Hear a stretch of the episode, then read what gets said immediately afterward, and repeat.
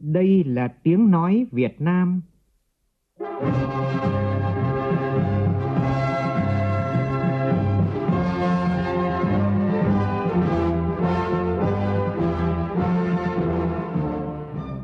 là tiếng nói Việt Nam, phát thanh từ Hà Nội, thủ đô nước Cộng hòa xã hội chủ nghĩa Việt Nam.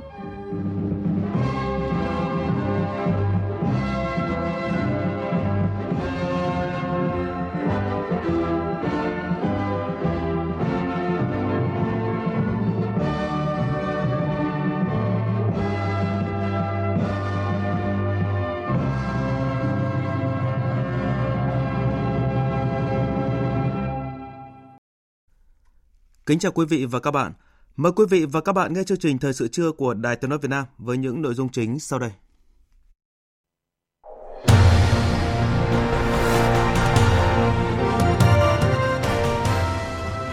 Cuộc họp hai chủ tịch Ủy ban Liên hợp Biên giới Việt Nam Campuchia, Campuchia Việt Nam đạt được nhiều kết quả quan trọng. Sáng nay gần 107.000 thí sinh Hà Nội bước vào kỳ thi tuyển sinh vào lớp 10 công lập. Kỳ thi năm nay khá căng thẳng do số lượng thí sinh tăng mạnh so với mọi năm.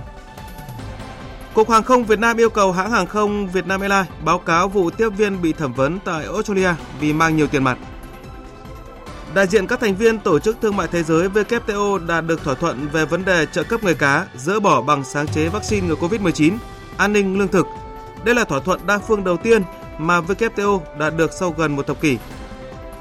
Pháp trải qua đợt nắng nóng sớm bất thường cảnh báo về nguy cơ cháy rừng trong khi đó, các nhà đàm phán tham dự hội nghị khí hậu giữa năm của Liên Hợp Quốc diễn ra tại thành phố Bonn của Đức đã không thu được tiến bộ thực chất nào nhằm khống chế sự ấm lên của trái đất.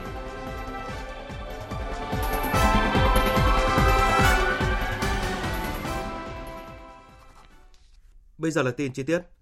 Ấn Độ và Việt Nam đặt mục tiêu đạt kim ngạch thương mại hai chiều 15 tỷ đô la Mỹ trong năm nay. Đây là nội dung đáng chú ý trong cuộc hội đàm giữa Bộ trưởng Bộ Ngoại giao Bùi Thanh Sơn với Bộ trưởng Ngoại giao Ấn Độ Supra Maniam Jaisankar nhân dịp tham dự hội nghị đặc biệt Bộ trưởng Ngoại giao ASEAN Ấn Độ tại thủ đô New Delhi. Phóng viên Phan Tùng, thường trú tại Ấn Độ, đưa tin. Tại buổi gặp, Bộ trưởng Bùi Thanh Sơn đề nghị phía Ấn Độ phối hợp chuẩn bị cho những chuyến thăm cấp cao sắp tới, mời Bộ trưởng Ngoại giao Jaisankar thăm Việt Nam và đồng chủ trì kỳ họp Ủy ban hỗn hợp Việt Nam Ấn Độ về hợp tác kinh tế, thương mại, khoa học và công nghệ lần thứ 18 dự kiến diễn ra tại Hà Nội vào nửa cuối năm 2022.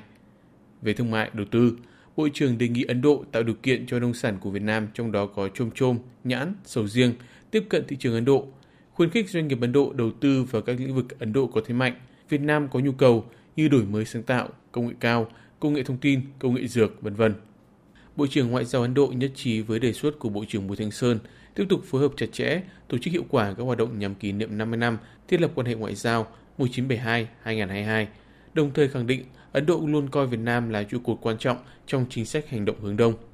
Hai bộ trưởng nhất trí cần triển khai các biện pháp tăng cường hơn nữa quan hệ mọi mặt, nâng kim ngạch thương mại song phương đạt mục tiêu 15 tỷ đô la ngay trong năm 2022, đẩy mạnh hợp tác trên các lĩnh vực khác như văn hóa, giao lưu nhân dân, khoa học công nghệ, năng lượng, giáo dục đào tạo, vân vân, hiệu quả và thực chất hơn. Thao gỡ vướng mắc trong các dự án hợp tác đầu tư cũng như thương mại hướng tới thương mại bền vững và lành mạnh.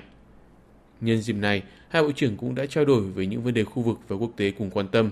Hai bộ trưởng nhất trí về sự cần thiết của việc duy trì an ninh, an toàn, tự do hàng không, hàng hải trên các vùng biển và đại dương phù hợp với luật pháp quốc tế, công ước của Liên Hợp Quốc về luật biển 1982 UNCLOS.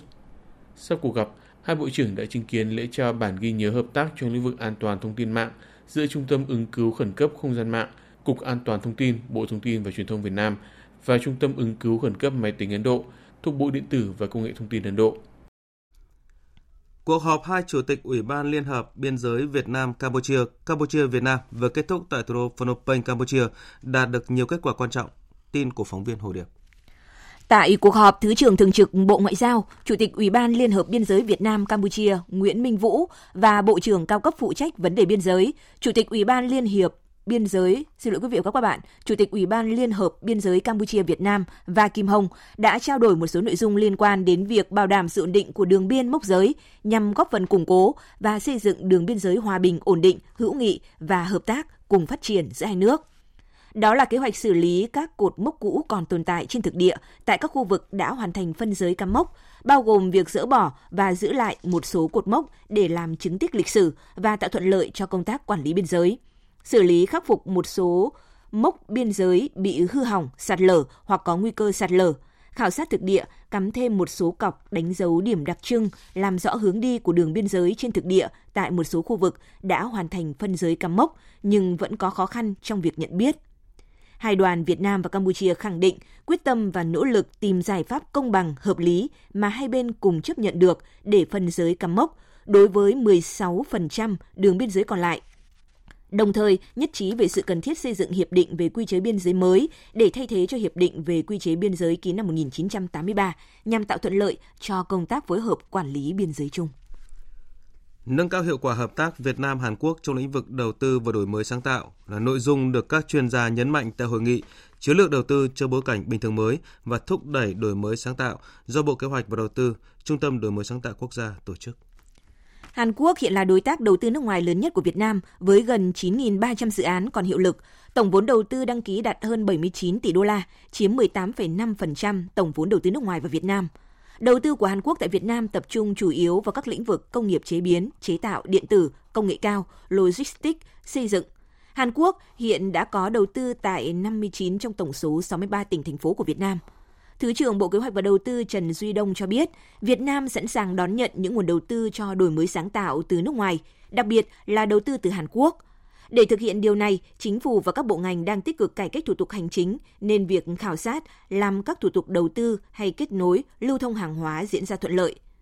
Ông Lim Han Kyu, Phó Chủ tịch Cơ quan Hợp tác Cơ sở Hạ tầng và Phát triển Đô thị Hàn Quốc tại nước ngoài chia sẻ – Việt Nam, Hàn Quốc còn nhiều cơ hội để thúc đẩy hợp tác công tư trong các phát triển hạ tầng giao thông gồm đường bộ, đường sắt, hàng không, cầu cảng, giúp kết nối, tận dụng năng lực kỹ thuật, công nghệ và kinh nghiệm của doanh nghiệp, đầu tư phát triển các công trình đô thị giúp gia tăng giá trị cho các khu đô thị mới. Để nâng cao hiệu quả hợp tác, Việt Nam có thể tận dụng các chương trình hỗ trợ phát triển chính thức ODA và các dự án đầu tư theo hình thức công tư PPP sử dụng vốn ODA cho cơ sở hạ tầng liên kết hoặc một phần cơ sở hạ tầng để nâng cao tính khả thi của các dự án quy mô lớn. Tuyến đường sắt thành phố Hồ Chí Minh, Cần Thơ dự kiến có tổng mức vốn đầu tư 7 tỷ đô la Mỹ.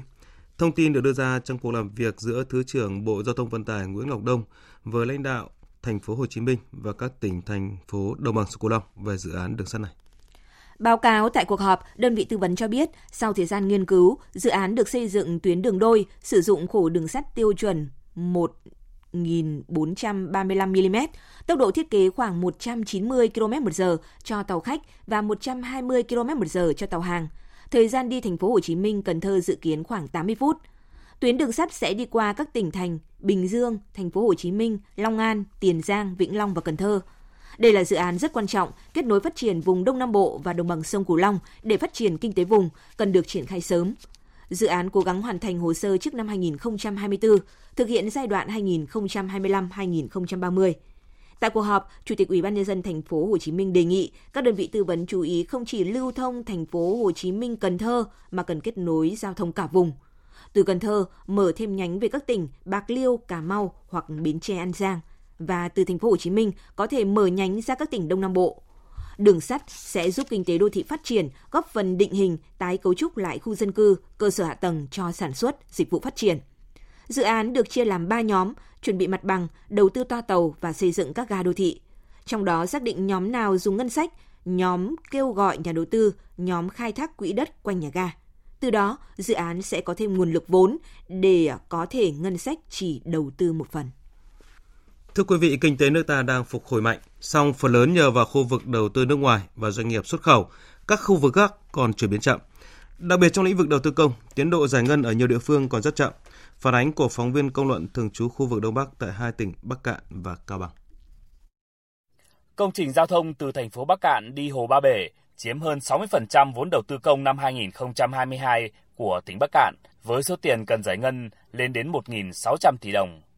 Ông Nguyễn Anh Tuấn, Giám đốc Ban Quản lý Dự án Đầu tư xây dựng công trình giao thông tỉnh Bắc Cạn, đơn vị chủ đầu tư công trình cho biết. Đánh giá tổng quan đối với dự án này ờ, thì hiện nay chúng tôi cũng đã giải ngân được khoảng 15%. So mặt bằng chung thì chúng tôi cũng đáp ứng được cái yêu cầu và tiến độ đề ra. Trong thời gian tới vẫn phải tiếp tục ờ, chỉ đạo quyết liệt hơn nữa. Ờ, đối với nhà thầu chậm triển khai thi công và năng lực không đảm bảo, chúng tôi sẽ cương quyết điều chuyển khối lượng Đến tháng 4, tỉnh Bắc Cạn chỉ giải ngân được khoảng 4% trong tổng số hơn 2.600 tỷ đồng vốn năm 2022. Hiện tại, tỷ lệ giải ngân cũng mới đạt khoảng 20% kế hoạch. Ngoài yếu tố khách quan như thời tiết, biến động giá xăng dầu hay một số công trình phải chờ phân bổ vốn, vẫn có nguyên nhân là một số đơn vị còn thiếu linh hoạt, chậm thực hiện các thủ tục đầu tư, đấu thầu và giải phóng mặt bằng. Ông Đinh Quang Tuyên, Phó Chủ tịch Thường trực Ủy ban Nhân dân tỉnh Bắc Cạn nói. Ta giải ngân thấp thì có nhiều nguyên nhân cả khách quan và chủ quan. Chúng tôi xác định rằng là trong đó chủ quan cũng là một cái phần chính và chúng tôi nghĩ rằng là cái công tác đốc thúc, công tác phối hợp, cái, cái tính chủ động của tất cả cơ quan đơn vị địa phương nó là cái mấu chốt quan trọng khẳng định là tỉnh trong thời gian tới sẽ đốc thúc rất mạnh mẽ cái công tác này. Còn tại Cao Bằng, đến hết tháng 5 cũng mới chỉ giải ngân được hơn 8% trong tổng số hơn 3.700 tỷ đồng nguồn vốn đầu tư xây dựng cơ bản năm 2022. Việc chậm giải phóng mặt bằng, việc lập hồ sơ đầu tư dự án chưa sát dẫn tới phải mất thời gian bổ sung điều chỉnh hay thực hiện các thủ tục liên quan đến công tác đầu tư còn chậm là nguyên nhân cơ bản. Chính quyền tỉnh cũng yêu cầu phải đơn giản hóa, rút ngắn thời gian giải quyết thủ tục hành chính. Khi nhận được hồ sơ trình thẩm định, chậm nhất sau 5 ngày phải có văn bản trả lời trong trường hợp hồ sơ chưa đầy đủ và cố gắng rút ngắn từ 30 tới 50% thời gian giải quyết các thủ tục thẩm định so với quy định. Ông Lương Ngọc Hữu, Phó Giám đốc Sở Kế hoạch và Đầu tư tỉnh Cao Bằng cho biết. Đối với ờ, Ủy ban tỉnh và các sở ngành chuyên môn tiếp tục ờ, thành lập các đoàn ờ, kiểm tra, đôn đốc và xử lý kịp thời những khó khăn vướng mắt của từng cơ quan đơn vị làm chủ đầu tư cùng tháo gỡ nhất là vướng mắc về các thủ tục đầu tư, giải phóng mặt bằng, nghiệm thu thanh quyết toán hồ sơ thanh quyết toán theo quy định. Tại hội nghị của tỉnh cũng đã chỉ rất rõ yêu cầu là thực hiện nghiêm túc công tác đầu tư xây dựng cơ bản cũng như giải ngân. Đây cũng là một trong những nhiệm vụ trọng tâm của toàn tỉnh. Nếu mà những đơn vị nào hoàn thành thấp thì sẽ đề nghị xem xét điều chuyển cán bộ. Với việc xác định đẩy nhanh tiến độ đầu tư công là một trong những nhiệm vụ trọng tâm của cấp ủy chính quyền từ tỉnh đến các đơn vị địa phương. Bắc Cạn, Cao Bằng đặt ra quyết tâm cao nhất để hoàn thành giải ngân vốn vào cuối năm theo kế hoạch đề ra. Thêm một cửa khẩu ở tỉnh Quảng Ninh thông quan sau 3 năm tạm dừng vì dịch bệnh COVID-19. Ủy ban Nhân dân tỉnh Quảng Ninh cho biết cửa khẩu Ca Long, thành phố Móng Cái và khu chợ Bến Biên Mậu, thành phố Đông Hưng Trung Quốc vừa chính thức thông quan trở lại. Trong giai đoạn đầu thông quan thí điểm, tại cặp cửa khẩu này sẽ thông quan mặt hàng bột sắn với 40 đò một ngày, thời gian hoạt động từ 8 giờ đến 16 giờ giờ Hà Nội, tức từ 9 giờ đến 17 giờ giờ Bắc Kinh – Đặc biệt, toàn bộ người vào khu vực cửa khẩu phải có kết quả xét nghiệm âm tính với virus SARS-CoV-2 bằng phương pháp RT-PCR còn giá trị trong vòng 48 giờ hoặc thực hiện xét nghiệm nhanh âm tính tại điểm lấy của tổ kiểm soát liên ngành, đã tiêm tối thiểu từ hai mũi vaccine COVID-19. Bước đầu thí điểm, thành phố Móng Cái lập danh sách 50 đò đủ điều kiện hoạt động của thành viên hợp tác xã bốc xếp vận chuyển hàng hóa xuất nhập khẩu – để được thông quan, các đò này phải có đăng kiểm, đăng ký, gắn biển đặc thù móng cái, đăng ký kinh doanh, nộp thuế, phí với ngân sách, trang bị phòng dịch COVID-19, không quá hai người một đò khi vận chuyển. Thời sự VOV, nhanh, tin cậy, hấp dẫn. Sáng nay tại thành phố Đà Nẵng, Hội Nhà văn Việt Nam tổ chức khai mạc hội nghị những người viết văn trẻ toàn quốc lần thứ 10. Phó Thủ tướng Vũ Đức Đam dự và phát biểu tại hội nghị. Đây là dịp gặp gỡ giao lưu, trao đổi, học hỏi của các cây bút trẻ trên cả nước và cũng là dịp để Hội Nhà văn Việt Nam lắng nghe tâm tư nguyện vọng của những người trẻ đang viết gì, có thái độ và trách nhiệm như thế nào trong việc cầm bút. Tin của phóng viên Phương Cúc thường trú tại miền Trung. Hội nghị viết văn trẻ toàn quốc lần thứ 10 năm nay có gần 140 đại biểu, được lựa chọn từ hàng trăm đề cử. Đây là số lượng đại biểu có mặt nhiều nhất so với hai hội nghị liền kề trong 10 năm gần đây. Tác giả trẻ nhất là Trần Phú Minh Anh, 15 tuổi tại thành phố Hồ Chí Minh. Hầu hết các tác giả đều ở độ tuổi từ 22 đến 30, tập trung ở các chuyên ngành thơ và văn xuôi, lý luận, phê bình văn học và dịch thuật. Các đại biểu đến từ nhiều địa phương, ngành nghề, công việc khác nhau, cho thấy sự đa dạng trong đội ngũ những người viết trẻ. Các đại biểu cho rằng, bên cạnh lối viết truyền thống, nhiều cây bút trẻ đã có những tìm tòi thử nghiệm, bắt kịp những khuynh hướng sáng tác mới hiện nay của thế giới như văn học phi hư cấu, tiểu thuyết giả tưởng hay phong cách hiện thực huyền ảo. Một số người viết trẻ quay về với tiểu thuyết trinh thám, kinh dị, làm nên một bức tranh văn chương phong phú. Đáng chú ý, những năm gần đây, nhiều tác giả trẻ viết về đề tài lịch sử, lý giải lịch sử bằng cái nhìn đương đại như Đinh Phương, Lục Hường và một số tác giả khác. Trong số những đại biểu tham dự hội nghị lần này, lực lượng viết lý luận phê bình văn học khá mỏng, nằm trong độ tuổi cao nhất của các đại biểu trẻ. Những người dịch thuật văn học cũng khá ít ỏi, trong khi sách dịch chiếm tỷ trọng áp đảo trên thị trường sách hiện nay. Trong khuôn khổ hội nghị sẽ diễn ra hai hội thảo thơ và văn xuôi, tập trung bàn về thái độ và trách nhiệm, lương tâm của người cầm bút với cuộc sống, xã hội và trả lời câu hỏi vì sao chúng ta viết, tọa đàm văn học với sự nghiệp công nghiệp hóa hiện đại hóa đất nước. Dịp này, Hội Nhà văn Việt Nam cũng giới thiệu hai tập sách tuyển chọn từ nhiều tác phẩm của các tác giả là đại biểu chính thức như tập truyện ngắn Mắt lửa, tập thơ và tiểu luận phê bình Mạch rồng, mỗi cuốn dày hơn 500 trang. Phát biểu tại hội nghị, những người viết văn trẻ toàn quốc lần thứ 10, Phó Thủ tướng Vũ Đức Đam đánh giá. Hãy cổ vũ cho những cái mới, những cái suy nghĩ của các bạn khác, mặc dù những cái suy nghĩ ban đầu tưởng chừng là điên rồ. Và xin chúc cho các nhà văn trẻ Việt Nam với một cái sự sáng tạo chúng ta không được không đặt ra là chúng ta phải sáng tạo hơn thế hệ trước nhưng mà chúng ta phải đặt ra rằng cái tuổi trẻ rồi sẽ qua đi sáng tạo là cái lúc mình còn trẻ và chúc các bạn trẻ thật lâu và có nhiều tác phẩm thật hay Hôm nay gần 107.000 học sinh Hà Nội chính thức bắt đầu vào kỳ thi bước vào kỳ thi tuyển sinh lớp 10 công lập. Trong buổi sáng nay thì các thí sinh thi môn ngữ văn theo hình thức tự luận, thời gian làm bài 120 phút. Kết thúc môn thi đầu tiên, nhiều thí sinh nhận xét đề thi vừa sức không quá khó, phù hợp với điều kiện học tập trong bối cảnh dịch COVID-19. Phóng viên Minh Hường thông tin. Thời tiết tại Hà Nội sáng nay nắng nóng nên các điểm thi đều bật các thiết bị làm mát như điều hòa, quạt, tạo điều kiện thuận lợi nhất cho các em làm bài thi. Tại nhiều điểm thi, lực lượng tình nguyện viên còn phát nước, quạt miễn phí cho các thí sinh. Kết thúc 120 phút làm bài thi, nhiều thí sinh cho biết đề thi môn ngữ văn gồm 2 phần, đều thuộc chương trình học trung học cơ sở, vừa sức với học sinh. Trong đó, phần câu hỏi nghị luận văn học có 4 câu hỏi rõ ràng, không đánh đố học sinh. Nói chung là khá là vừa sức. Nó không có đoạn có nghị luận xã hội thì ờ, là lấy từ sách giáo khoa lớp 7 ra. Thì có thể là nhiều bạn sẽ quên nhưng mà nói chung là cả cái đề này thì nó khá là vừa sức ạ. Nó không gây ờ, đánh đố hay là khó khăn gì. Đề thi năm nay khá là dễ, khá là vừa sức, không khó và em làm được tầm 80% đề. Học nguyên hơn một kỳ online thì đối với cái đề này có thể là dễ dễ hơn mọi năm Chiều nay, các thí sinh tiếp tục thi môn ngoại ngữ theo hình thức trắc nghiệm, thời gian làm bài 60 phút, bắt đầu từ 14 giờ. Còn tại Thanh Hóa, sáng nay hơn 40.600 thí sinh hoàn thành bài thi môn toán và đây cũng là môn thi cuối cùng của kỳ thi tuyển sinh vào lớp 10 trung học phổ thông công lập năm học 2022-2023 trên địa bàn tỉnh. Ghi nhận của phóng viên Sĩ Đức. Qua đánh giá của Sở Giáo dục Đào tạo tỉnh Thanh Hóa, kỳ thi tuyển sinh vào lớp 10 trung học phổ thông trên địa bàn toàn tỉnh diễn ra nghiêm túc, an toàn, đúng quy chế.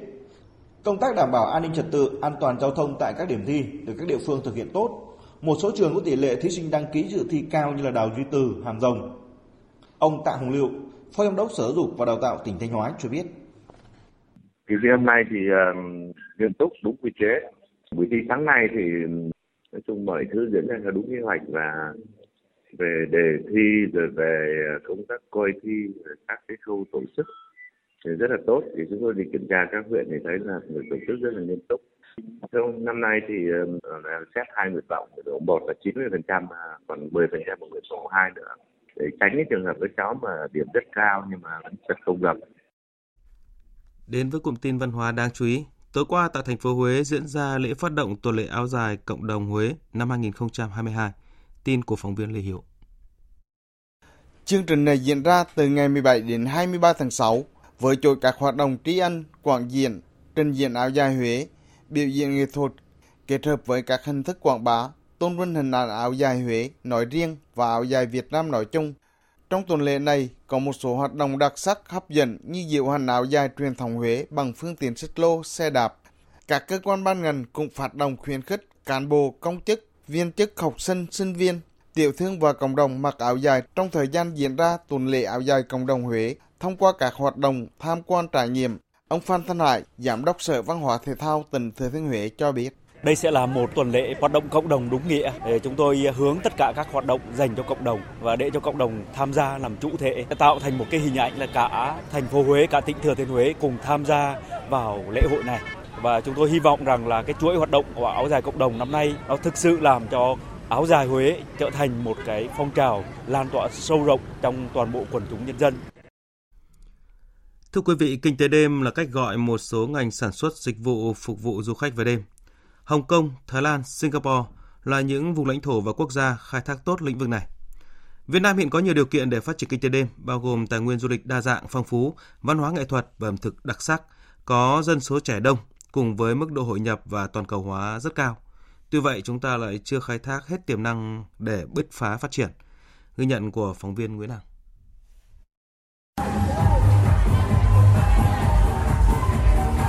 20 giờ trên phố Tạ Hiện, quận Hoàn Kiếm, Hà Nội, ồn ào tấp nập bởi tiếng nhạc sập sình, tiếng chào mời khách từ các hàng quán đan vào nhau không ngớt. Những cửa tiệm, quán bia vỉa hè nằm san sát nhau, bày bán những món ngon vỉa hè đặc trưng của Hà Nội. Từng nhóm du khách trong và ngoài nước ngồi xen kẽ, san sát, cùng trò chuyện. Ở đây cũng à, nhộn nhịp, đông vui. Mình là một uh, du khách, nếu như mà có thêm nhiều dịch vụ nữa thì càng tốt để cho du khách được có thể được tham quan và thêm là được là thưởng thức nhiều cái gì đặc sản vùng miền ở đấy. Khi thành phố Hà Nội trở lại trạng thái bình thường thì tôi thấy lượng khách về đây cũng hoạt động lại bình thường cũng đông hơn so với đợt trước. Thường thì đợt trước sẽ là tầm 1 đến 2 bàn và bây giờ sẽ là 30 cho đến 40 bàn. Mong là thành phố có các chính sách kinh tế về đêm hơn cho chúng tôi để chúng tôi phát triển. Khoảng 5 năm trở lại đây, không chỉ phố Tạ Hiện, không gian đi bộ Hồ Hoàn Kiếm Hà Nội được đưa vào hoạt động, góp phần làm chuyển biến mảng dịch vụ của thành phố nghìn năm tuổi. Du khách tới đây vào ban đêm không chỉ được thưởng ngoạn vẻ đẹp của Hà Nội về đêm mà còn được thưởng thức những món ngon phố cổ, mua những món quà lưu niệm và cảm nhận sự nồng hậu của người Tràng An. Nhờ vậy mà lượng du khách quốc tế lưu trú trên địa bàn quận Hoàn Kiếm tăng nhanh. Để đẩy mạnh và phục hồi phát triển du lịch, vừa qua Hà Nội đã có thêm hai không gian đi vào hoạt động là không gian đi bộ Trịnh Công Sơn và không gian đi bộ Thành Cổ Sơn Tây đã tạo hiệu ứng tốt. Với lợi thế của loại hình này là thu hút khách du lịch và tạo điểm nhấn, màu sắc cho từng địa phương vùng miền. Kinh tế đêm nếu càng được đầu tư đa dạng và phong phú thì càng có khả năng giữ chân được du khách. Khẳng định tiềm năng phát triển kinh tế đêm là rất lớn, ông Ngô Quốc Vinh, giám đốc công ty trách nhiệm hữu hạn dịch vụ lữ hành và sự kiện F bày tỏ. Cái kinh tế phát triển du lịch đêm rất là hay ở Việt Nam cũng như là Hà Nội. Và hiện giờ một số các tỉnh cũng đã, đã làm cái phát triển về du lịch đêm khám phá những cái nét vừa ẩm thực và văn hóa thực ra ở nước ngoài nó có những cái nét khám phá ẩm thực và văn hóa và cái du lịch đường phố từ lâu rồi cái Việt Nam mình mới phát triển được vài năm trở lại đây đây là một cái cái đà để phát triển à, du lịch à, bền vững hơn Mặc dù có những tiềm năng to lớn trong phát triển kinh tế đêm, song có thể nhìn nhận hoạt động này vẫn còn bộc lộ một số bất cập, hạn chế như hoạt động kinh doanh dịch vụ đến 2 giờ sáng là thời điểm dễ phát sinh các tệ nạn, ảnh hưởng đến đời sống người dân khu vực xung quanh, sản phẩm dịch vụ còn nghèo nàn, chưa đồng bộ. Do đó, cần chủ động ra soát chính sách và khung pháp lý liên quan đến phát triển kinh tế đêm.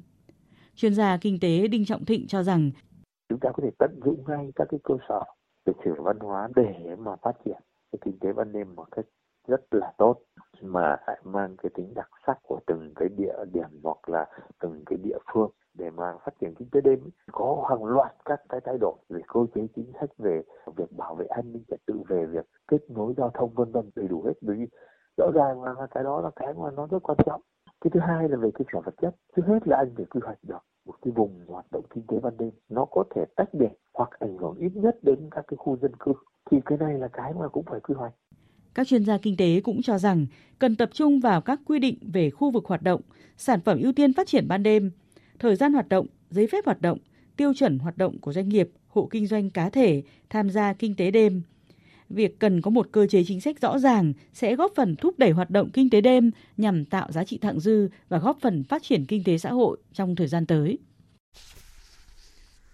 Từ ngày 20 tháng 6 này, Bộ Công an tiếp tục mở đợt cao điểm xử lý các hành vi vi phạm trật tự an toàn giao thông, trong đó trọng tâm là xử lý vi phạm về nồng độ cồn và xe quá tải. Tin của phóng viên Việt Cường.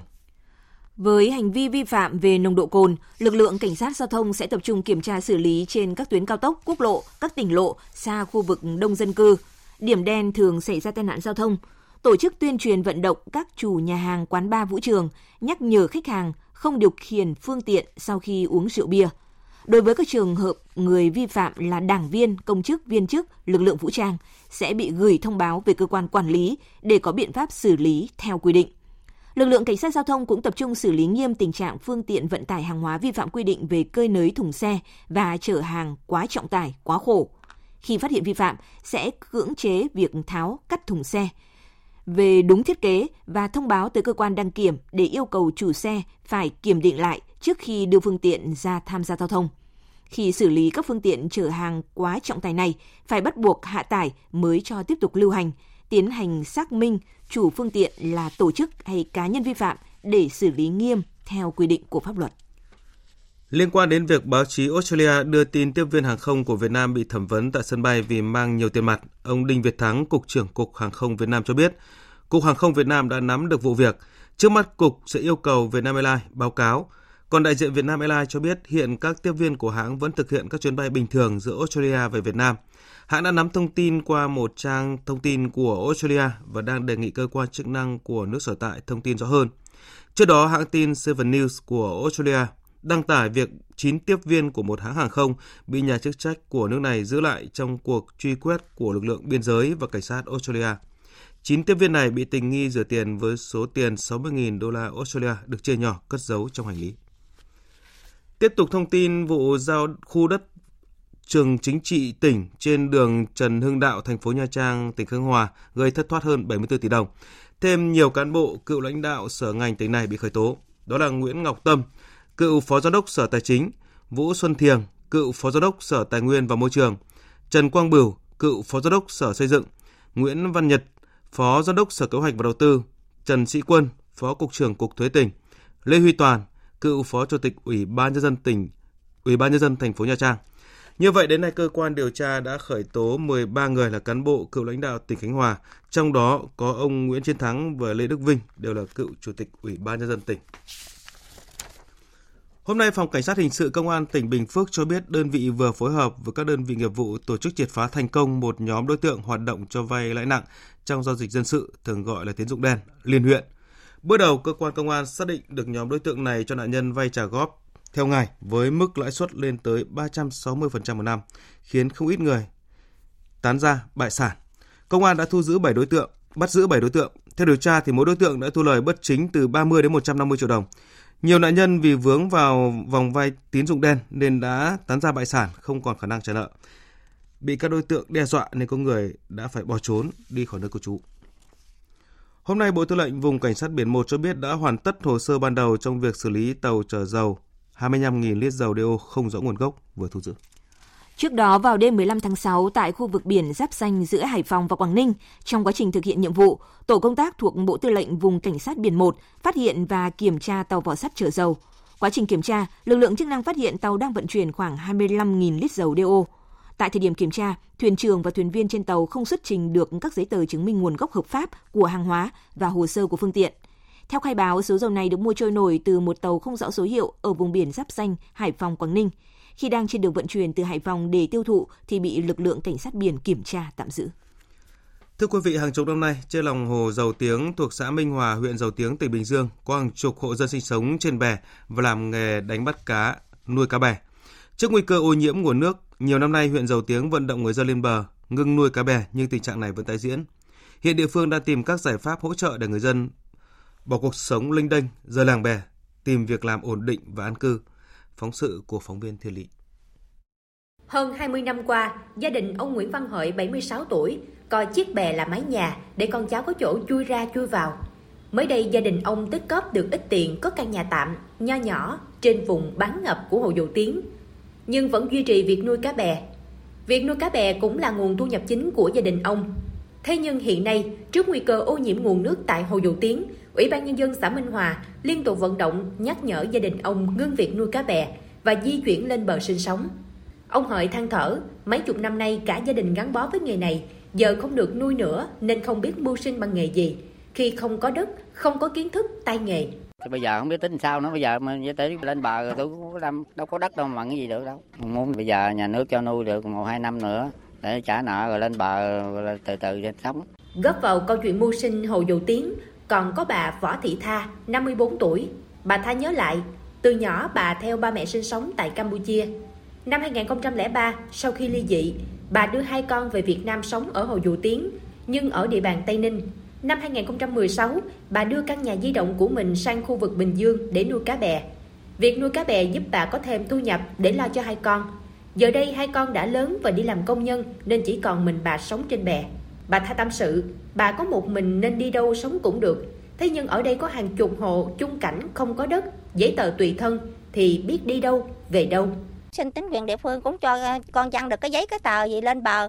Bây giờ mình mới đi đâu đi đi đâu được chứ? Còn bây giờ không có giấy có tờ thì đi đâu đi đâu? Ai xác nhận là mình là người quốc tịch Việt Nam? Trong khi là ở đây lâu rồi mà chính quyền địa phương không có giải quyết cho con dân được một cái giấy gì hết trơn. Theo tìm hiểu của phóng viên hầu hết người dân sống trên lòng hồ Dầu tiếng là người dân ở khu vực đồng bằng sông Cửu Long Thời chiến tranh họ ly tán sang Campuchia, sống bằng việc thả lưới, quăng chài trên sông Thalep biển hồ Campuchia. Sau này họ lần lượt vượt biên trở về nước với mong muốn có cuộc sống ổn định, an bình. Thế nhưng do không có đất, không có giấy tờ tùy thân và không có kiến thức để kiếm công việc ổn định nên họ đành sống bằng việc đánh bắt thủy sản, nuôi cá bè ở hồ dầu Tiến. Năm năm qua, huyện Dầu Tiến liên tục tổ chức các đoàn đến vận động người dân làng bè lên bờ.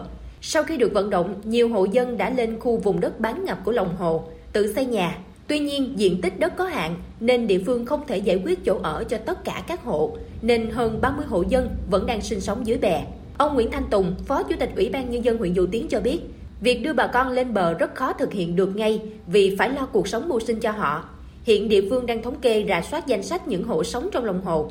Đối với các hộ chưa có giấy tờ tùy thân, địa phương đang thống kê xin ý kiến làm giấy tờ để có thể rời làng bè, kiếm việc làm và nơi ở ổn định. Việc giải quyết những vấn đề an sinh xã hội như nhà ở, việc làm phải chờ chỉ đạo của Ủy ban Nhân dân tỉnh Bình Dương.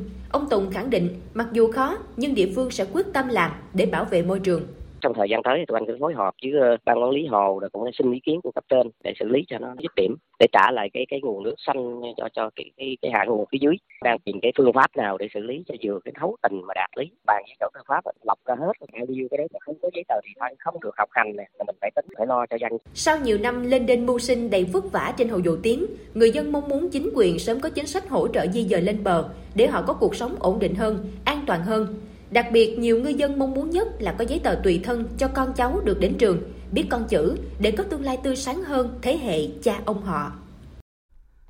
Từ 11 giờ trưa nay, công ty Thủy điện Hòa Bình đóng một cửa xả đáy và 16 giờ chiều cùng ngày, công ty Thủy điện Sơn La đóng một cửa xả đáy. Ban chỉ đạo quốc gia về phòng chống thiên tai yêu cầu công ty Thủy điện Hòa Bình và công ty Thủy điện Sơn La tổ chức theo dõi chặt chẽ diễn biến mưa lũ, an toàn công trình, lưu lượng đến hồ, mực nước thượng hạ lưu hồ chứa, kịp thời báo cáo về Ban chỉ đạo quốc gia về phòng chống thiên tai và các cơ quan liên quan theo quy định. Như Đài Tiếng Nói Việt Nam đã thông tin, lần đầu tiên trong lịch sử các nhà máy thủy điện của Tập đoàn Điện lực Việt Nam phải tiến hành xả nước trước mùa lũ để dành dung tích phòng chống lũ. Tiếp theo là một số thông tin thời tiết đáng chú ý. Nắng nóng gay gắt diễn ra ở hầu hết các khu vực của Bắc Bộ và Trung Bộ. Trung tâm Dự báo Khí tượng Thủy văn Quốc gia cho biết, hôm nay từ Thanh Hóa đến Phú Yên có nắng nóng và nắng nóng gay gắt với nhiệt độ cao nhất phổ biến từ 35 đến 38 độ, có nơi trên 39 độ.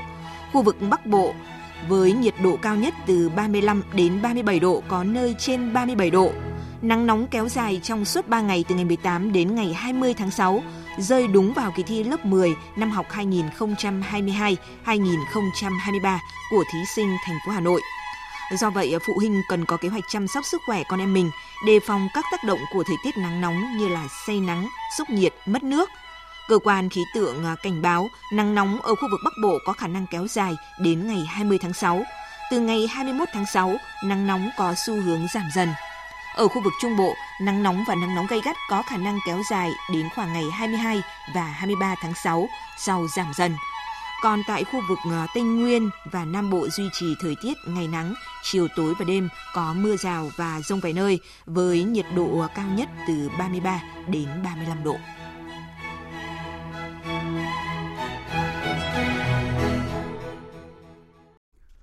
Chuyển sang phần tin quốc tế, không nằm ngoài dự đoán, Ủy ban châu Âu vừa chính thức đưa ra khuyến nghị về tư cách ứng cử viên của Ukraine để lãnh đạo 27 nước thành viên xem xét và thông qua vào tuần tới. Dù để chạm đến giấc mơ châu Âu vẫn còn một chặng đường dài, song việc quyết định được đưa ra trong khoảng thời gian ngắn kỷ lục 3 tháng đã gửi đi một tín hiệu chính trị mạnh mẽ trong bối cảnh cuộc xung đột giữa Ukraine và Nga vẫn chưa có dấu hiệu lắng dịu. Moscow ngay lập tức có phản ứng khi kêu gọi Liên minh châu Âu đánh giá thiệt hơn khi xem xét tư cách ứng cử viên của Kiev. Biên tập viên Thu Hoài tổng hợp thông tin.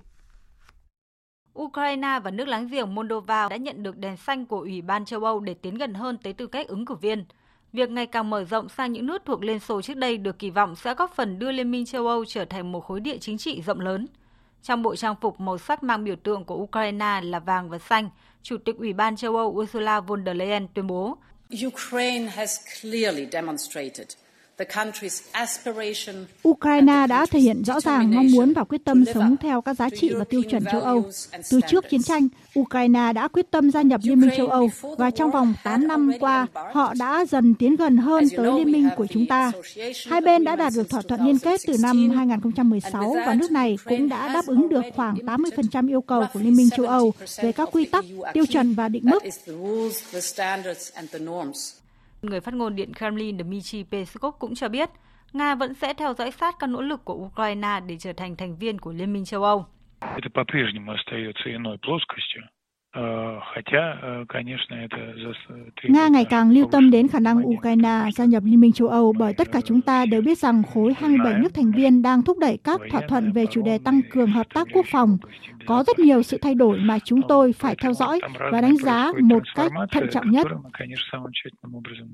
Trong khi đó, phát biểu từ Diễn đàn Kinh tế Quốc tế Saint Petersburg, Tổng thống Nga Vladimir Putin chỉ trích chính sự can thiệp của phương Tây đã khiến Nga không còn lựa chọn nào khác ngoài tiến hành chiến dịch đặc biệt tại Ukraine. Lãnh đạo các nước thành viên Liên minh châu Âu dự kiến sẽ đưa ra quyết định cuối cùng về tư cách ứng cử viên của Ukraine tại cuộc họp Hội đồng châu Âu vào tuần tới. Tuy nhiên, tư cách ứng cử viên không có nghĩa là Ukraine đã chạm tới giấc mơ châu Âu, như trường hợp của Thổ Nhĩ Kỳ. Nước này đạt được tư cách ứng cử viên từ năm 1999, nhưng các cuộc đàm phán về tư cách thành viên hiện vẫn dậm chân tại chỗ. Trong diễn biến liên quan, hôm qua, Thủ tướng Anh Boris Johnson bất ngờ tới thủ đô Kiev của Ukraine. Phát biểu trên Telegram, Tổng thống Ukraine Zelensky đã hoan nghênh sự ủng hộ của Anh đối với Ukraine cũng như chuyến thăm của Thủ tướng Johnson tới nước này. Chuyến thăm diễn ra một ngày sau khi bốn nhà lãnh đạo Liên minh châu Âu gồm Pháp, Đức, Italia và Romania cũng lần đầu tiên đến thủ đô Kiev kể từ khi xảy ra cuộc xung đột Nga-Ukraine hồi cuối tháng 2 năm nay – Tại đây, cả bốn nhà lãnh đạo đã ủng hộ ý tưởng ngay lập tức trao quy chế ứng cử viên EU cho Ukraine. Ủy ban châu Âu cho biết cũng đang cân nhắc việc trao quy chế ứng cử viên EU cho Ukraine tại hội nghị thượng đỉnh của các nhà lãnh đạo EU dự kiến diễn ra vào ngày 23 và 24 tháng 6 này. Sau các cuộc đàm phán kéo dài hơn dự kiến, 164 bộ trưởng đại diện các thành viên Tổ chức Thương mại Thế giới WTO đã đạt được thỏa thuận về một loạt vấn đề hóc búa từ trợ cấp người cá, dỡ bỏ bằng sáng chế vaccine ngừa COVID-19 tới an ninh lương thực. Đây là thỏa thuận đa phương đầu tiên mà Tổ chức Thương mại Thế giới đạt được sau gần một thập kỷ. Một lần nữa cho thấy thế giới vẫn có thể hợp tác và làm việc cùng nhau bất chấp những chia rẽ và bất ổn do dịch bệnh và xung đột.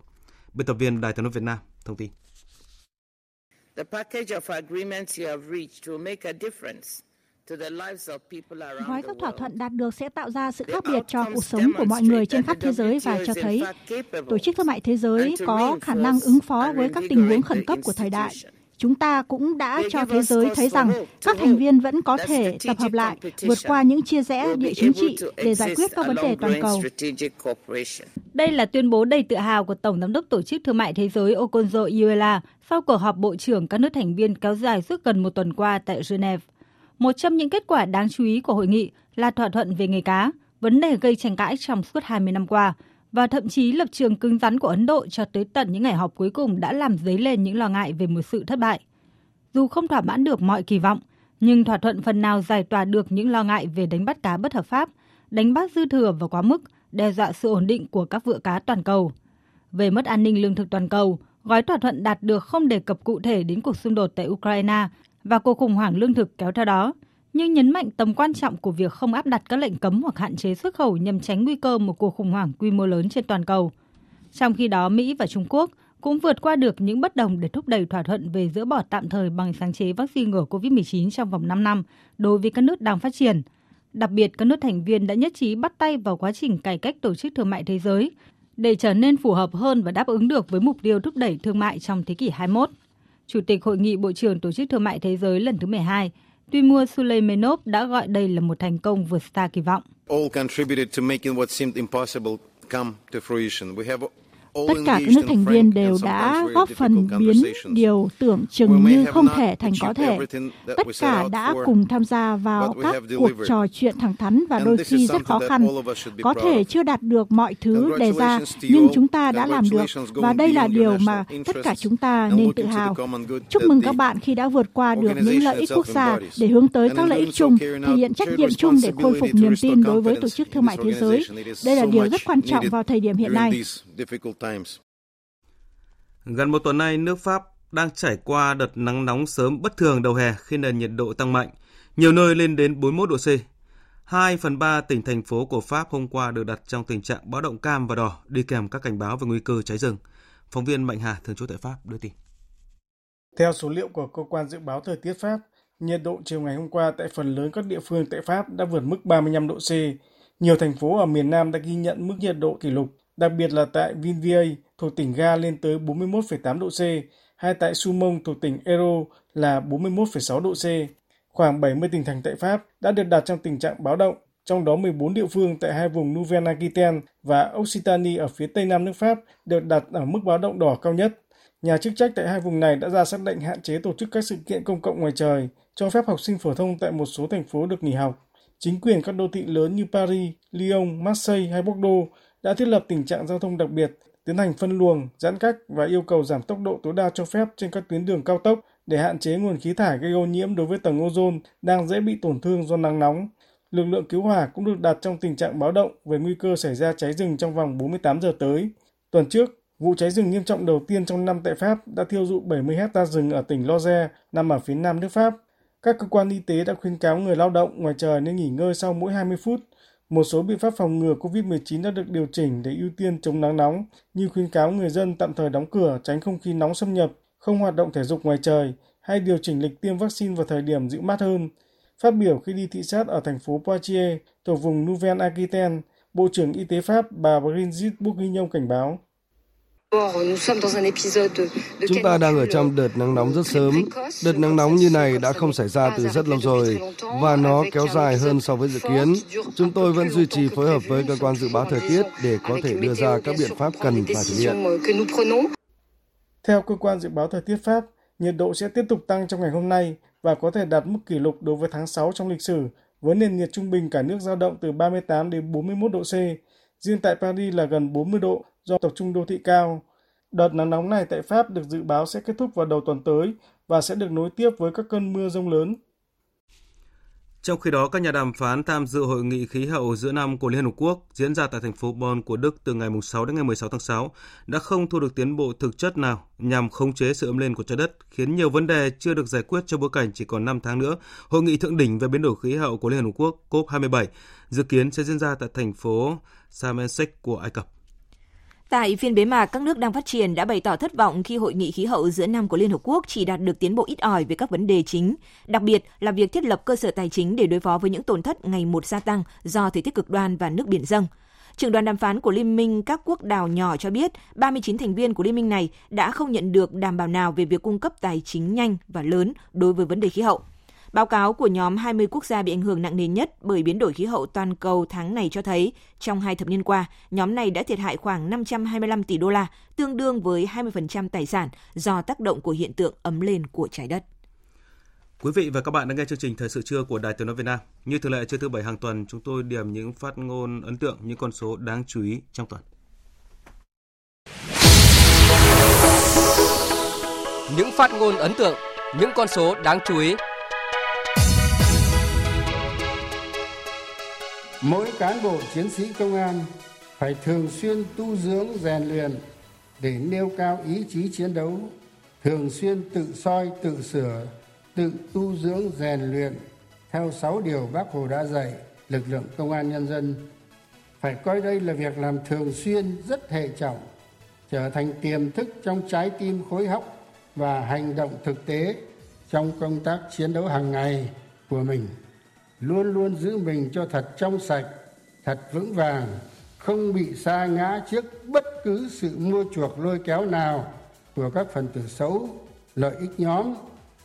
Không bị cám dỗ bởi những danh lợi tầm thường. Không lợi dụng cương vị công tác của mình để làm những việc ti tiện, đớn hèn, làm phương hại đến lợi ích chung của đảng, nhà nước và lợi ích chính đáng của nhân dân có như thế mới bảo vệ được uy tín danh dự thiêng liêng và phát huy được truyền thống anh hùng cách mạng vẻ vang của lực lượng công an nhân dân Việt Nam. Tổng Bí thư Nguyễn Phú Trọng căn dặn lực lượng công an nhân dân khi chủ trì hội nghị toàn quốc quán triệt triển khai thực hiện nghị quyết 12 của Bộ Chính trị về đẩy mạnh xây dựng lực lượng công an nhân dân thật sự trong sạch vững mạnh, chính quy tinh nhuệ, hiện đại, đáp ứng yêu cầu nhiệm vụ trong tình hình mới.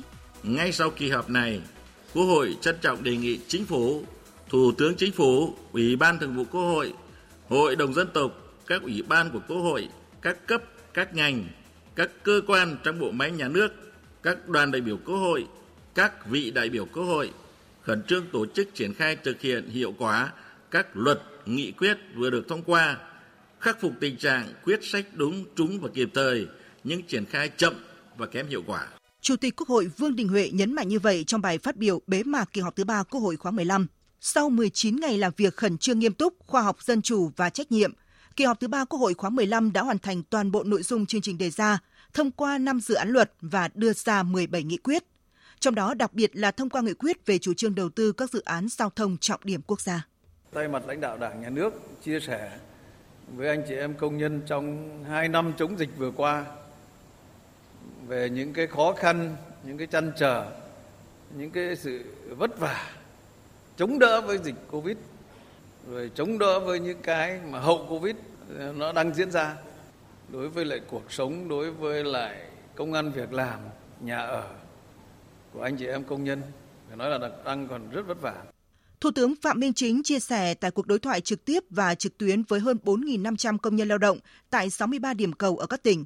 Cuộc gặp gỡ đối thoại diễn ra trong bầu không khí sôi động, nhiều ý kiến đưa ra tập trung vào 10 nhóm vấn đề lớn, trong đó có vấn đề tăng lương tối thiểu vùng, công tác chỉ đạo tháo gỡ khó khăn vướng mắc, giải quyết chế độ chính sách, các gói hỗ trợ công nhân lao động, vấn đề quy hoạch, dành quỹ đất và tháo gỡ cơ chế chính sách để triển khai xây dựng nhà ở, nhà trẻ, trường học, vân vân. Cũng tại cuộc đối thoại này, Bộ trưởng Bộ Lao động Thương binh và Xã hội Đào Ngọc Dung cho biết. Hiện nay chúng ta đã hoàn tất xong hồ sơ thủ tục với 11 cái nhóm cải cách chính sách bảo hiểm. Theo tinh thần là 12, nhưng mà chúng ta đã xong một cái nhiệm vụ là điều chỉnh dần cái độ tuổi nghỉ hưu. Thứ nhất là chúng ta sẽ giảm dần cái thời gian đóng bảo hiểm xã hội vào. Trước đây là của chúng ta quy định 20 năm. Trong dự thảo của chúng tôi đấy sẽ rút dần xuống còn 15 năm và tiến tới có thể 10 năm. Nhiều người bày tỏ phấn khởi và mong muốn quy định sớm được đưa vào trong luật, được thông qua và thực thi. 32.370 đồng là mức giá một lít xăng RON 95 sau kỳ điều chỉnh hồi đầu tuần. Giá bán lẻ xăng dầu trong nước đã có 12 lần tăng liên tiếp từ đầu năm tới nay. Bộ Tài chính tiếp tục trình cấp có thẩm quyền giảm kịch sàn thuế bảo vệ môi trường để hạ nhiệt giá xăng dầu. Tuy vậy, nhiều chuyên gia doanh nghiệp cho rằng cơ quan chức năng nên tính phương án giảm thuế tiêu thụ đặc biệt VAT và thuế nhập khẩu để kìm cương giá xăng dầu mang tính dài hạn, góp phần hỗ trợ người dân, doanh nghiệp và ổn định kinh tế vĩ mô. Tách Tổng cục Đường bộ thành Cục Đường bộ và Cục Đường bộ cao tốc. Đề xuất này của Bộ Giao thông Vận tải gây ra ý kiến trái chiều dư luận và của ngay cả Tổng cục trưởng Tổng cục Đường bộ. Nhiều ý kiến cho rằng tách ra một cục chỉ để quản lý riêng một phần của đường bộ là đường cao tốc sẽ tăng thêm gánh nặng hành chính, tăng thêm thủ tục quản lý. Nhìn rộng ra, thời gian gần đây, nhiều cơ quan rơi vào tình trạng khắc nhập khắc xuất, gây ra tình trạng quản lý trồng chéo, gây khó khăn cho người dân, doanh nghiệp. Tiếp theo chương trình là trang tin thể thao.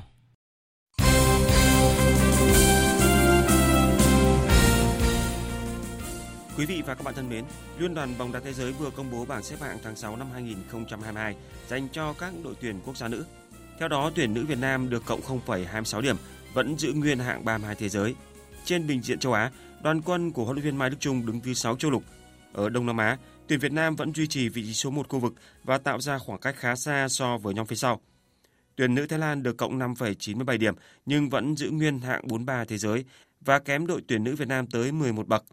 Các vị trí tiếp theo lần lượt thuộc về Myanmar và đội tuyển nữ Philippines.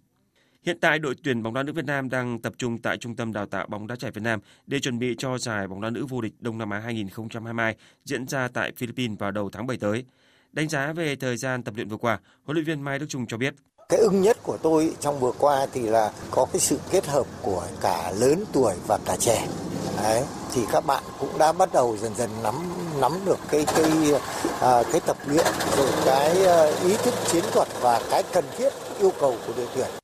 Theo kế hoạch, đội tuyển nữ Việt Nam sẽ duy trì luyện tập tại Trung tâm Đào tạo bóng đá trẻ Việt Nam cho đến hết ngày 27 tháng 6. Đội sẽ có chuyến tập huấn và thi đấu giao hữu tại Pháp. Ngày 2 tháng 7, toàn đội sẽ có mặt tại Philippines, bước vào hành trình bảo vệ ngôi vô địch AFF nữ.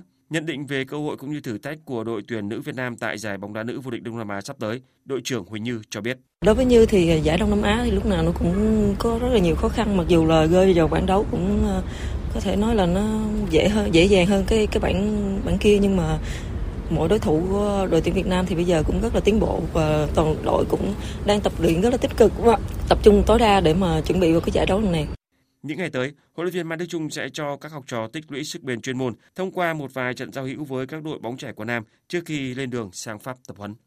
Thưa quý vị, sau một ngày tạm nghỉ, hôm nay 18 tháng 6, vòng chung kết giải Futsal HD Bank vô địch quốc gia 2022 trở lại với lượt trận thứ ba tại nhà thi đấu tỉnh Lâm Đồng.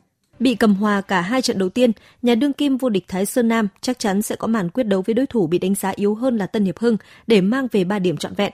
Trong khi đó, Sahako FC cũng sẽ đặt mục tiêu giành chiến thắng trước Savinet Khánh Hòa để giữ vị thế trong cuộc đua top đầu. Huấn luyện viên Nguyễn Tuấn Anh của Sahako FC cho biết. Thực sự về mùa giải hôm nay thì khó khăn là đội đã bị mất uh, vô Lương Thế Huy nhưng mà cái sự trở lại kịp thời của Huy cũng là một sự bổ sung chất lượng. Thì ngoài ra đội cũng có thêm uh, Đinh Văn Toàn thì một Fiso ờ, uh, trở lại đội. Thì ngoài ra cũng có bổ sung thêm Vòng Mẫn thì về lực lượng thì năm nay mùa giải năm nay Saco thực sự là về cái sự ổn định bốn trận đấu nó đều hơn so với mọi năm thì chắc chắn ờ, mục tiêu của đội Saco trong nay là vào mỗi trận đấu thi đấu với tinh thần công hiến cao nhất ngoài ra mục tiêu của đội là sẽ cố gắng giành mỗi trận đấu đều giành 3 điểm cũng ở lượt trận thứ ba, Sài Gòn FC đối đầu với đội bóng đang có cùng 3 điểm là Hiếu Hoa Đà Nẵng. Tân huấn luyện viên Nguyễn Hữu Hoàng Phúc cho biết, dù gặp nhiều khó khăn khi Sài Gòn FC đang trong quá trình cải tổ, trẻ hóa lực lượng, nhưng các thành viên trong đội đều nỗ lực hết mình để có thể hoàn thành mục tiêu vào top 3 chung cuộc. À, với nỗ lực của ban huấn luyện cũng như tất cả cầu thủ thì chúng tôi có một cái tinh thần uh, sung mãn nhất cũng như là uh, cố gắng tốt nhất những về đấu pháp để có thể là có thể cạnh tranh với những đối thủ mạnh ở mùa giải năm nay. Cuộc so tài cuối cùng thuộc lượt trận thứ ba là màn đối đầu giữa Cao Bằng và Hưng Gia Khang Đắk Lắk. Hai tập thể trẻ với khao khát khẳng định mình, hứa hẹn sẽ mang đến trận cầu hay và kịch tính. Thưa quý vị và các bạn, ngôi sao người Senegal Sadio Mane đã đạt thỏa thuận với câu lạc bộ Liverpool để chuyển tới câu lạc bộ Bayern Munich. Hợp đồng hiện tại giữa Mane và Liverpool chỉ còn thời hạn là một năm và đó là yếu tố quan trọng để anh gây sức ép buộc đội chủ sân Anfield phải bán anh ngay trong mùa hè này. Mane cũng đã sớm đàm phán với câu lạc bộ Bayern Munich và nhanh chóng thống nhất các điều khoản cá nhân với câu lạc bộ Đức. Theo đó, Liverpool đồng ý bán Mane cho Bayern Munich với mức giá là 30 triệu euro cộng thêm 10 triệu euro phụ phí. Dự kiến Mane sẽ đến Bayern Munich kiểm tra y tế vào tuần tới và ký hợp đồng 3 năm với Hùng Xám. Mất Mane là một tổn thất lớn đối với Liverpool. Mane là một trong những viên gạch đầu tiên giúp huấn luyện viên Jurgen Klopp tái thiết câu lạc bộ Liverpool và đưa đội bóng này trở lại vị thế ông lớn ở Anh và ở châu Âu. Trong 6 năm khoác áo câu lạc bộ Liverpool, Mane đã ra sân 269 lần và ghi tới 120 bàn thắng. Dự báo thời tiết Phía Tây Bắc Bộ chiều nắng nóng có nơi nắng nóng gay gắt, chiều tối và đêm có mưa rào và rông vài nơi, nhiệt độ từ 25 đến 37 độ, có nơi trên 37 độ, riêng Lai Châu Điện Biên cao nhất từ 30 đến 33 độ. Phía Đông Bắc Bộ và Thanh Hóa chiều nắng nóng có nơi nắng nóng gay gắt, chiều tối và đêm có mưa rào và rông vài nơi, nhiệt độ từ 27 đến 37 độ, có nơi trên 37 độ. Khu vực từ Nghệ An đến Thừa Thiên Huế chiều nắng nóng và nắng nóng gay gắt, chiều tối và đêm có mưa rào và rông vài nơi, nhiệt độ từ 27 đến 38 độ, có nơi trên 39 độ. Khu vực từ Đà Nẵng đến Bình Thuận chiều nắng, riêng phía Bắc có nắng nóng và nắng nóng gay gắt, chiều tối và đêm có mưa rào và rông vài nơi. Phía Bắc nhiệt độ từ 27 đến 38 độ, có nơi trên 39 độ, phía Nam từ 24 đến 35 độ. Tây Nguyên chiều nắng, chiều tối và đêm có mưa rào và rông vài nơi, nhiệt độ từ 21 đến 33 độ. Nam Bộ chiều nắng, chiều tối và đêm có mưa rào và rông vài nơi, nhiệt độ từ 24 đến 35 độ. Khu vực Hà Nội chiều nắng nóng có nơi nắng nóng gay gắt, chiều tối và đêm có mưa rào và rông vài nơi, nhiệt độ từ 28 đến 37 độ, có nơi trên 37 độ. Tiếp theo là dự báo thời tiết biển. Bắc Vịnh Bắc Bộ có mưa rào và rông vài nơi, tầm nhìn xa trên 10 km, gió Nam đến Tây Nam cấp 5, có lúc cấp 6, giật cấp 7, biển động. Nam Vịnh Bắc Bộ và vùng biển từ Quảng Trị đến Quảng Ngãi, từ Bình Định đến Ninh Thuận không mưa, tầm nhìn xa trên 10 km, gió Nam đến Tây Nam cấp 4, cấp 5. Vùng biển từ Bình Thuận đến Cà Mau, từ Cà Mau đến Kiên Giang và Vịnh Thái Lan có mưa rào rải rác và có nơi có rông. Tầm nhìn xa trên 10 km, giảm xuống từ 4 đến 10 km trong mưa, gió Tây Nam cấp 3, cấp 4. Khu vực Bắc và giữa Biển Đông và khu vực quần đảo Hoàng Sa thuộc thành phố Đà Nẵng có mưa rào và rông vài nơi, tầm nhìn xa trên 10 km, gió Tây Nam đến Nam cấp 4, cấp 5. Khu vực Nam Biển Đông và khu vực quần đảo Trường Sa thuộc tỉnh Khánh Hòa có mưa rào rải rác và có nơi có rông, tầm nhìn xa trên 10 km, giảm xuống từ 4 đến 10 km trong mưa, gió nhẹ. Vừa rồi là phần tin dự báo thời tiết. Ít phút còn lại của chương trình chúng tôi tóm lược một số tin chính vừa phát. Cuộc họp hai chủ tịch Ủy ban Liên hợp Biên giới Việt Nam Campuchia, Campuchia Việt Nam vừa kết thúc tại thủ đô Phnom Penh với nhiều kết quả quan trọng. Trong đó hai bên khẳng định quyết tâm và nỗ lực tìm các giải pháp công bằng, hợp lý mà hai bên cùng chấp nhận được để phân giới cắm mốc đối với 16% biên giới còn lại. Thêm một cửa khẩu ở Quảng Ninh thông quan sau 3 năm tạm dừng vì dịch Covid-19, đó là cửa khẩu Ca Long thành phố Móng Cái với khu chợ bến Biên Mậu, thành phố Đông Hưng của Trung Quốc. Trong giai đoạn đầu thông quan thí điểm, tại cặp cửa khẩu này sẽ thông quan mặt hàng bột sắn với 40 đò một ngày. Thời gian hoạt động từ 8 giờ đến 16 giờ giờ Hà Nội, tức từ 9 giờ đến 17 giờ giờ Bắc Kinh. Pháp trải qua đợt nắng nóng sớm bất thường cảnh báo về nguy cơ cháy rừng. Trong khi các nhà đàm phán tham dự hội nghị khí hậu giữa năm của Liên Hợp Quốc không thu được tiến bộ thực chất nào nhằm khống chế sự ấm lên của trái đất. Phần tóm lược những tin chính vừa phát cũng đã kết thúc chương trình thời sự trưa của Đài Tiếng nói Việt Nam. Chương trình do các biên tập viên Thu Hòa, Thanh Trường, Lan Anh biên soạn thực hiện với sự tham gia của kỹ thuật viên Thu Hiền, chịu trách nhiệm nội dung Nguyễn Vũ Duy.